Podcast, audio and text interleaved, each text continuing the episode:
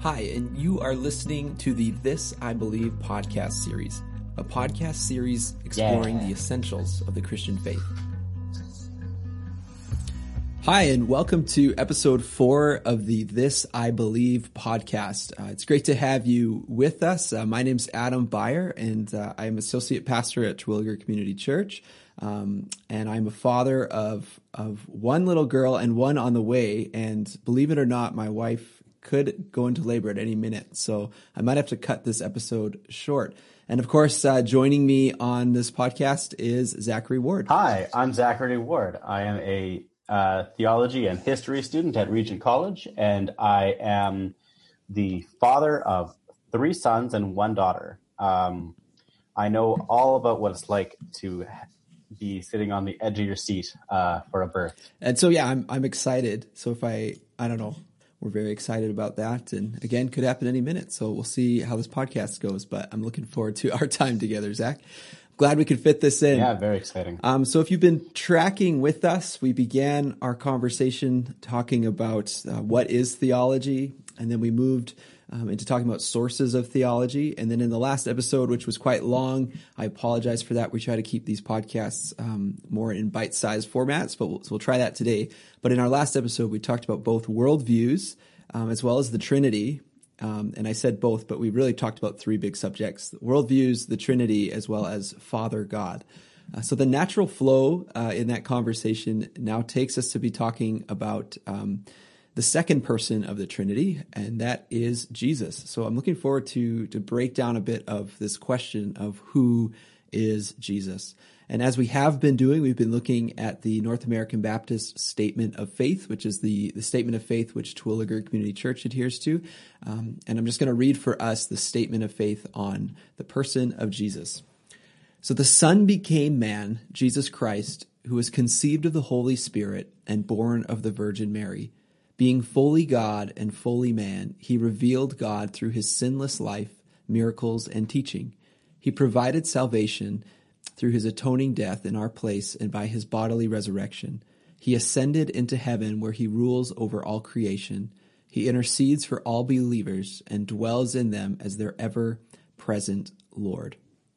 Uh, so that is the statement of faith of the North American Baptist Association uh, as it relates to uh, the person of Jesus. And, and, we've been talking about Jesus up to this point um, as well, and uh, already have said a lot, but look forward to to saying a whole lot more. And in relation to our last conversation about the Trinity, um, we we need to stress and continue to put emphasis on this reality that Jesus uh, is indeed 100% man. And uh, this in theology is something we call the incarnation, God becoming flesh, God coming and dwelling among us. Yeah, the incarnation is uh, central to Christian theology, um, and was a huge uh, was a huge you know upset uh, in in the ancient world to even say that a god would become a man, but uh, for Christian theology to make sense, uh, the incarnation of Christ is is a central tenet. Yeah, yeah, and this reality of Jesus becoming man, uh, we see throughout th- see throughout the New Testament um, a lot of emphasis given to this fact that Jesus was like you and he was like me, um, and even though he was God, which again I think is this mind bending thing, especially if you've grown up in church and if you've never really taken issue with the thought that Jesus is God um, you might not think that it's that big of a deal for God to become man. But when we take a step back and think about it logically, uh, this concept of the creator of the universe becoming like his creation, coming down and being with his creation in the way that Jesus did, it's an incredibly mind blowing thing.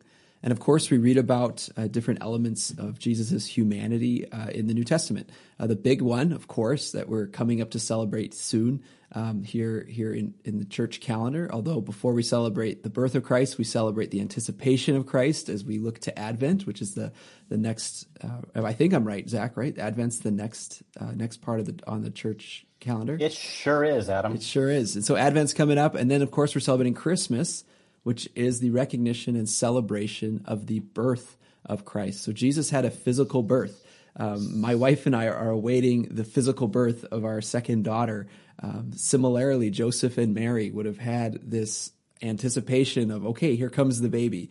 Um, and Jesus was born a physical birth. Absolutely, and uh, and he lived a he lived a life. Uh, I mean, we look at uh, in Matthew four two, it talks about how he was hungry. Uh, Luke two, it, it, talks about him growing. Like it, it, the Bible generally skips over um, the life of Christ between his birth and his ministry, but it does mention it. It does point out that he did grow uh, from a child to an adult. He had lived a normal human life. Yeah, and that's Luke chapter 2 verse 40 and, and the child Jesus grew and became strong, filled with wisdom and the favor of God was upon him. Um, which it's it's interesting because you could maybe look at a verse like this and you know is, is, are they talking about Samuel? Are they talking about David? Are they talking about some other biblical characters? Like no, this time about Jesus. Um, he had this childhood and, and, adolescent life this in the same way that you and I had had this um, as well. Um, in addition to this, contrary to what we would think of a God, uh, we think of a God being some someone or, or something that is like invincible and all powerful and all these things. And, and while we don't deny that God is all powerful, we, we look at Jesus' humanity and read about him being tired and we read about him being thirsty um, the, the thirst that you and I can feel in the back of our throats is the same type of thirst that Jesus experienced in his physical body. Um, the, the book of Hebrews in the New Testament makes a big deal about the reality that Jesus um, suffered and was tempted uh, in the same ways that you and I have experienced suffering and temptation in our lives. Uh, so we cannot miss uh, this central claim, uh, central truth of Christianity that Jesus was 100% man. Yeah. Um, and of course, even like with the exception of uh, him being able to live a life without sin, Jesus was like us. Uh, it's even worth emphasizing that all of the works that Jesus did, all the miraculous things he did, he didn't even do through his own power as the second person of the Trinity. Mm. But hmm. Acts ten thirty eight show uh, tells us that he was reliant on the Holy Spirit in his time Absolutely. on earth Absolutely. Uh, to do these things, which is which I think is an overlooked and key thing. He's not some like I think that sometimes we simplify Christ to being some form of superhero. Yeah, totally. When he was on while he was on earth, he really did empty himself of all of these things um, all of his all of his divinity and lived like a man. Yeah. The only reason he lived without he could he could live without sin was because he had an eternity past of perfect relationship with the Father. Absolutely, oh, that's so good. And Zach, you're hitting on like this. You know, when we think about Christology, which is what we're talking about, the, the doctrine of Jesus, I, I think something that blew my mind about that uh, in Bible college was something uh, both Zach and I's New Testament prof, professor had. We had the same uh, New Testament professor made this comment of, you know, when you look in the mirror and you see your face, you know, it's it's like that in a sense. It's like Jesus, right? Like he's he was that human. Um, mm-hmm. and and all of the power that was available to Jesus to do the things that he did is the same power that's available to you and to me uh, to engage in the life that Jesus has called us to, which again, we miss that. And it's so easy to read the New Testament and be like, well, yeah, of course, Jesus was so good with people. Of course, uh, he was so just. Of course, he was so loving. He was Jesus. Um, but like, man, Jesus told us that we could go on to do greater things. Um, and, and I'm sure there's lots of interpretive stuff that goes into that passage. Um, but just that reality that the same things that he did by the power that he did them, are things that you and I can do uh, by that same power which is available uh, to us. Uh, which, again, when we talk about theology being mind blowing, I, I find this facet of of um, of Christology to be quite mind blowing. Mm-hmm, absolutely. Um, and of course, though, the question we have to ask ourselves: uh, why he became a man? And Adam, let me ask you that question: Why is it that uh, that God had to become man in the first place? Zach, you're setting me up here. Um, oh yeah, yeah, and like it's a great question, and, and, you know, I think about my own, like you know, I'm a pastor, and it's funny. Zach and I were talking about this earlier, and I was like, man, like what's the great answer to that question? And Zach, you put me onto this this great theological word called recapitulation. uh, which I I actually had never heard of recapitulation before. So I'm turning Yeah. it back to you. Let's let's unpack recapitulation. Yeah, Adam, of course, I was giving you a hard time there. Uh, recapitulation is a really important theological concept. It was uh, the term was coined by a second century uh, theologian by the name of Irenaeus. But um, it really is just an exegesis, uh, an interpretation of Romans uh, Romans five, uh, starting in verse twelve. It says, "Therefore, just as sin came into the world through one man, and death through sin." And so death spread to all men because all sinned. And then going down further, uh, death reigned from Adam to Moses, um, even over those whose sinning was not like the transgression of Adam, who was a type of the one who was to come. Uh, that, that, that's, that's an important part of the end, a type of the one who was to come. The incarnation of Christ um, actually sets, sets Jesus up to be the second Adam since the fall of man, Adam in his sin has been the head, as it were, of, of humanity. He is the first Adam. He is he is why we have this fall. Uh, but Christ in his incarnation becomes the second Adam, and it is through that incarnation that he can actually justly pay for our sin, um, which which is which is very important because of course the justice of God is very important. Absolutely. I think we'll get back to a lot of these ideas when we talk about the doctrine of salvation. Um, but for now, let's just leave it at this. Yeah, the, the emphasis and importance of, of Christ in his humanity becoming this this second Adam, which again we, we will continue to unpack that later on in the series, um, but needs to be said in this idea of talking about Jesus being 100% man. And in addition to Jesus being 100% man, we know that Jesus was also 100% God. Um, and those of you who are math buffs are like, hey, uh, you theologians are really, really bad at math. Um, yes, we are. Yeah, first, first we have uh, the doctrine of the Trinity, where one plus one plus one equals one, and now we have the doctrine of Christ, where 100% plus 100% makes 100%. Exactly. So, uh, so this is some good math we got going today. Um, But Jesus was indeed not only 100% man, but 100% God. Uh, now, this is important when you think back to what we talked about in our last episode. Again, um, we are part of a worldview that embraces an ethical, monotheistic um, perspective of, of God. And so, in, in saying that, we look at Judaism and they, they look at Deuteronomy chapter 6, again, another ethical monotheistic religion as is Christianity. And we also look at uh, Deuteronomy chapter 6 and say it's incredibly important. And what does it say? It says that, Hear, O Israel, the Lord your God is one. He is one. Now, this makes Trinitarian theology uh, really uh, probably frustrating to the Jews. They're like, this just doesn't work.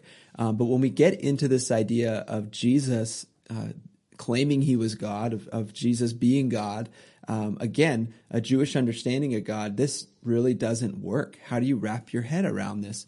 Uh, but church tradition does indeed affirm that Jesus is the same substance or essence. It means they're existing in unity as the Father. So Jesus and the Father and the Holy Spirit are all one. So Jesus, 100% man, but also 100% God.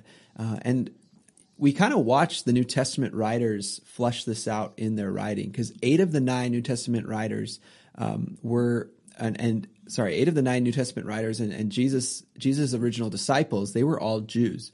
However, all of them taught that Jesus is God's Messiah, the Spirit anointed Son of David promised in the Old Testament. And they all present Jesus as a three in a threefold role as a teacher, a sin bearer, and a ruler, prophet, priest, and king. Um, that um, that he should be personally worshipped and trusted, which is to say that he is God no less than he is man. Uh, so the way that we read about Paul exalting Jesus to a place of worship um, is a big deal. When, when Paul is exalting Jesus to a place of worship, he is affirming that Jesus is indeed God. Uh, for Paul to exalt Jesus to a place of worship and not affirm that Jesus is God would have been idolatrous on Paul's part. And so the New Testament writings affirm this truth that Jesus is 100% God as well as 100% man. Yeah, and not only that, but um, the New Testament writers uh, are very clear uh, in their referencing of Jesus as God. Of course, we have John. Uh, we have John one one. In the beginning was the Word, and the Word was God, and the Word was with God. Um, and Philippians uh, 2, 6 to 8 as well affirms this. Absolutely. And, and I think Philippians 2, such a, a central text to, to our churches. Originally, they, they, look at it and they say it was either a doxology or a hymn that was likely sung by the early church. And um, this reference of Jesus emptying himself and becoming a man, uh, Philippians 2 is super important. Maybe we'll end this episode reading that for you. Um, but yeah, let's unpack. Uh, Zach, you just mentioned John 1 1. In the beginning was the Word. Uh, and a simple reading of that, someone might be going, "Well, wait a minute. That's saying he's the Word, not that he's God." Um, so, so what do you mean by that? Can you unpack that a bit? Yeah, this concept of of the word or logos, as the Greek term is, um, it's a it's a term that was um, that was being used in the centuries leading up to to Christ uh, in reference to uh, it, to God in many ways. But one really easy way for us to look at it today um, is when we read about God speaking in in the Old Testament, that God, you know, in, in creation, even God spoke creation into being. Um, it's it's this logos that he's referring to, this word, right? God created everything out of nothing through His Word, which is Christ. Um, and I think that's a really interesting way to look at it. Um, of course, you can go much deeper than that. We can look at um, the the pre-Christian, uh, the Jewish philosopher Philo, who talks about logos, or even after him, look at Justin Martyr. But uh, for our purposes uh, today, it's just this is this understanding of of God's word as being in Christ being God's action is a really interesting uh, way that we can understand it. So yeah, when we look at John chapter one verse one, where we read, "In the beginning was the Word, and the Word was with God, and the Word was God," uh, we do have in this text this again this affirmation um, of Jesus as God, uh, which is incredibly incredibly important to our understanding. Um, in addition to this, of course, again, referencing Christmas, um, we are celebrating not just the human birth of Christ, but also this, this reality that is a supernatural birth. Um, that G, uh, that Mary was conceived um, through through the power of the Holy Spirit. That's something a statement, part of our statement of faith, who was conceived of the Holy Spirit and born of the Virgin Mary. Uh, this is not just a technicality of of theology. This is a very very big deal uh, that Jesus um, was was not born of an earthly father, um, but that uh, he was he was conceived supernaturally um, to Mary, and and it's because of that that Jesus can actually become this new Adam. Um, if Jesus was uh, born of a, an earthly father, if he was if he was the son of Joseph in a biological sense, um, he couldn't be the, the new Adam. He would he would be a representative of the old Adam who led us into death. And so, uh, super important that Jesus was not born of an earthly father. Um, and then when we look at the the four biographies, uh, the Gospels of the New Testament, uh, we get this amazing privilege to read about the life of Jesus and witness in his life that he um, he exemplifies many uh, characteristics of God. Um, and, and we watch him in his ministry, the, the words that he proclaimed, the healing that he worked, the justice that he brought, uh, his care for the marginalized. These are all uh, things we see in the Old Testament of God's heart for his people. Um, and then ultimately his death, his resurrection, and, and his ascension.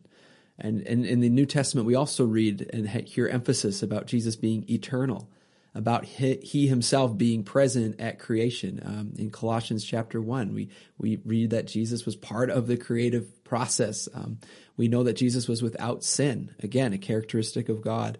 Um, and of course, his earthly ministry empowered by God's Spirit. We're watching that take place. Jesus setting for us the example of what you and I are supposed to supposed to do and be.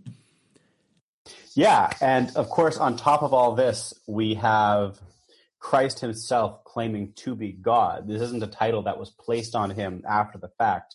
Uh, we have in John five eighteen very clearly it says that they were trying to they were they were trying to find a way that they could uh, get him executed, get him killed because he was making himself equal to God. And then again in John ten, Christ very clearly just says in John ten thirty, "I and the Father are one." Um, which if is it, you can't get a clearer affirmation from Jesus himself that he is God. Absolutely. Um, and when we look at that, uh, it reminds me of uh, a famous, famous C.S. Lewis quote, um, where where C.S. Lewis gets at this, and he he makes this claim. It's it's in his book Mere uh, Mere Christianity, um, and this is what he says. He says, "I'm trying to prevent anyone from saying the really foolish thing that people often say about Jesus." That I'm ready to accept Jesus as a great moral teacher, but I don't accept his claim to be God. I'm just going to stop there. Um, this is a super common thing that we hear people say that sure, Jesus existed historically. Uh, he said some really good things, Sermon on the Mount, that's great. Love what he said, great teacher. Um, C.S. Lewis is saying, uh, sorry, but then someone would say, in addition to that, they'd say, well, but there's no way he's God. There's no way he's God. Um, yeah, they'll just say, oh, he's a really, he was a good moral teacher. Yeah, yeah. Uh, is, is, is what you hear a lot, you know, yeah. he just taught people to love each other. Yeah, and but C.S. Lewis goes on to say that this this is the one thing we must not say, and he says a man who was merely a man and said that sort of things like things Jesus said would not be a great moral teacher. He would either be a lunatic on the level with the man who says he's a poached egg, or else he would be the devil of hell. You must make your choice. Either this man Jesus uh, was and is the Son of God, or else a madman or something worse. You can shut him up for a fool, you can spit at him and kill him as a demon, or you can fall at his feet and call him Lord and God. But let none but let not but let us not come with any patronizing nonsense about his being a great human teacher. He has not left that open to us, and he did not intend to. Uh, now it seems to me obvious that he was neither lunatic nor fiend, and consequently, however strange or terrifying unlikely it might seem, I have to accept the view that he was and is God. Fantastic quote by C.S. Lewis. Again, yeah, amen. That's in uh, Mere Christianity. Um, mm-hmm. and, and I, I would also. Up. Sorry, uh, go ahead. I was going to say it sums up so well what we've been saying. Yeah, uh, and just just while we're on the topic of because that of course is an apologetical argument, right? Um, I think another really great one for us to note uh, for Jesus as God is the witness of the early church. Hmm. Um, we have the apostles who went to the ends of the earth, um, and the with best records we have, eleven out of the twelve uh, apostles were martyred. The only one who wasn't was John, and he was boiled in oil. He just didn't die. right. Uh, which you know almost yeah. sounds worse. Yeah.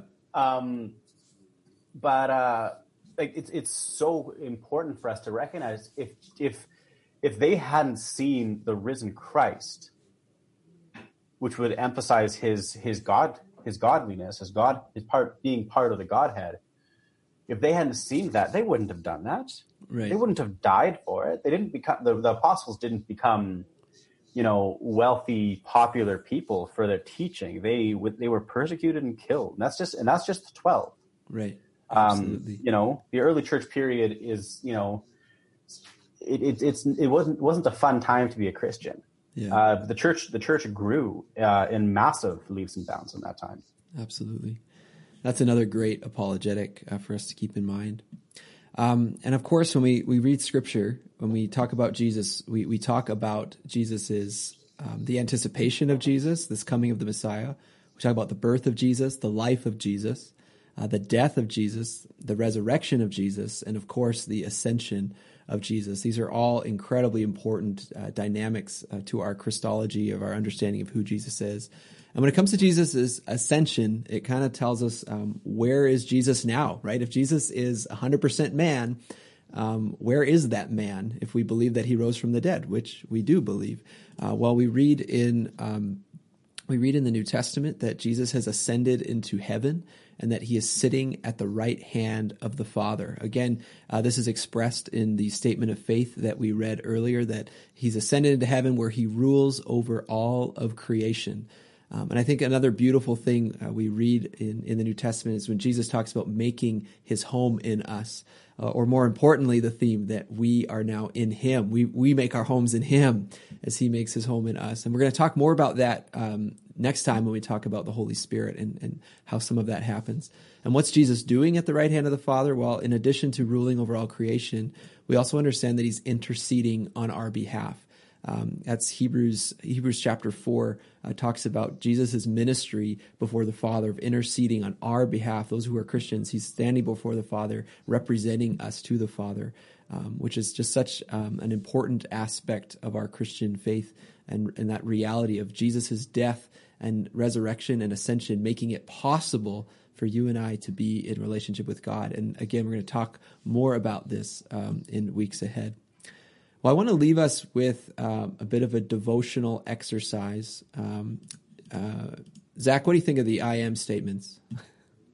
Uh, I think they're great, Adam. They're I great. they're great. They're so great. And if you don't know what we're talking about, in the Gospel of John, Jesus makes um, several references. He says that I am and you kind of fill in the blank. And it's it's interesting. If, if I were to, you know, the beginning of this podcast, um, I said to you, I am an associate pastor. Zach said, I am a student of history and theology. Um, you know, when Jesus said, I am, he didn't say, I am a teacher or I am this or that. He, he says, I am the bread of life. I am, um, I am the way, the truth, and the life. And and so we have these sayings of Jesus that sound kind of kind of weird on the surface, but in each one is just a depth of, of theology, um, a depth of, of ways for us to come to understand who is Jesus uh, and what what about his characteristics influence and impact who we are today. Uh, and there's so much in there. So I encourage you uh, this week, maybe just even jump on Google, type in the seven I am statements of of Christ um, get references to those and, and read through those because there's so much that we can learn. Uh, do you have any other final words on this topic uh, before we close, Zach? Yeah, Adam. Um, I would just like to read for us um, just from Philippians 2, uh, verses 5 to 11, um, as we finish up.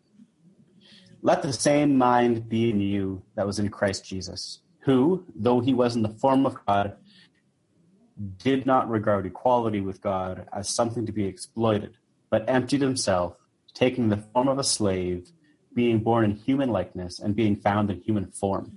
He humbled himself and became obedient to the point of death, even death on a cross. Therefore, God also highly exalted him and gave him the name that is above every name.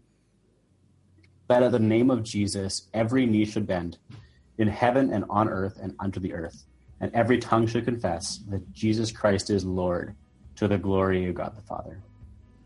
Amen. Amen. Well, thanks for listening, and uh, we look forward to having you tune in next time as we talk about who is the Holy Spirit. Well, thank you for listening to the This I Believe podcast series. This podcast series is a part of the Equip Discipleship podcasts put out by Terwillegar Community Church. To learn more about Terwillegar Community Church and the equipped Discipleship classes, please go to tcchurch.ca. If you like our podcast series, I encourage you to subscribe to them or to share them with a friend. And I encourage you to take the things that you're learning and thinking about as it relates to this podcast series and find other Christians to talk about it with. We cannot grow in our Christian faith by ourselves. Well, have a great week and may you grow in your love and understanding of God.